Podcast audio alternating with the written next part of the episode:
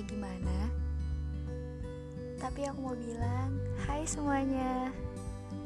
Sedikit tentang aku. Aku suka nyanyi, kalau kalian mau tahu. aku juga suka makan, tapi aku gak suka pedes. Gak tahu deh kenapa. Udah ya, segitu dulu.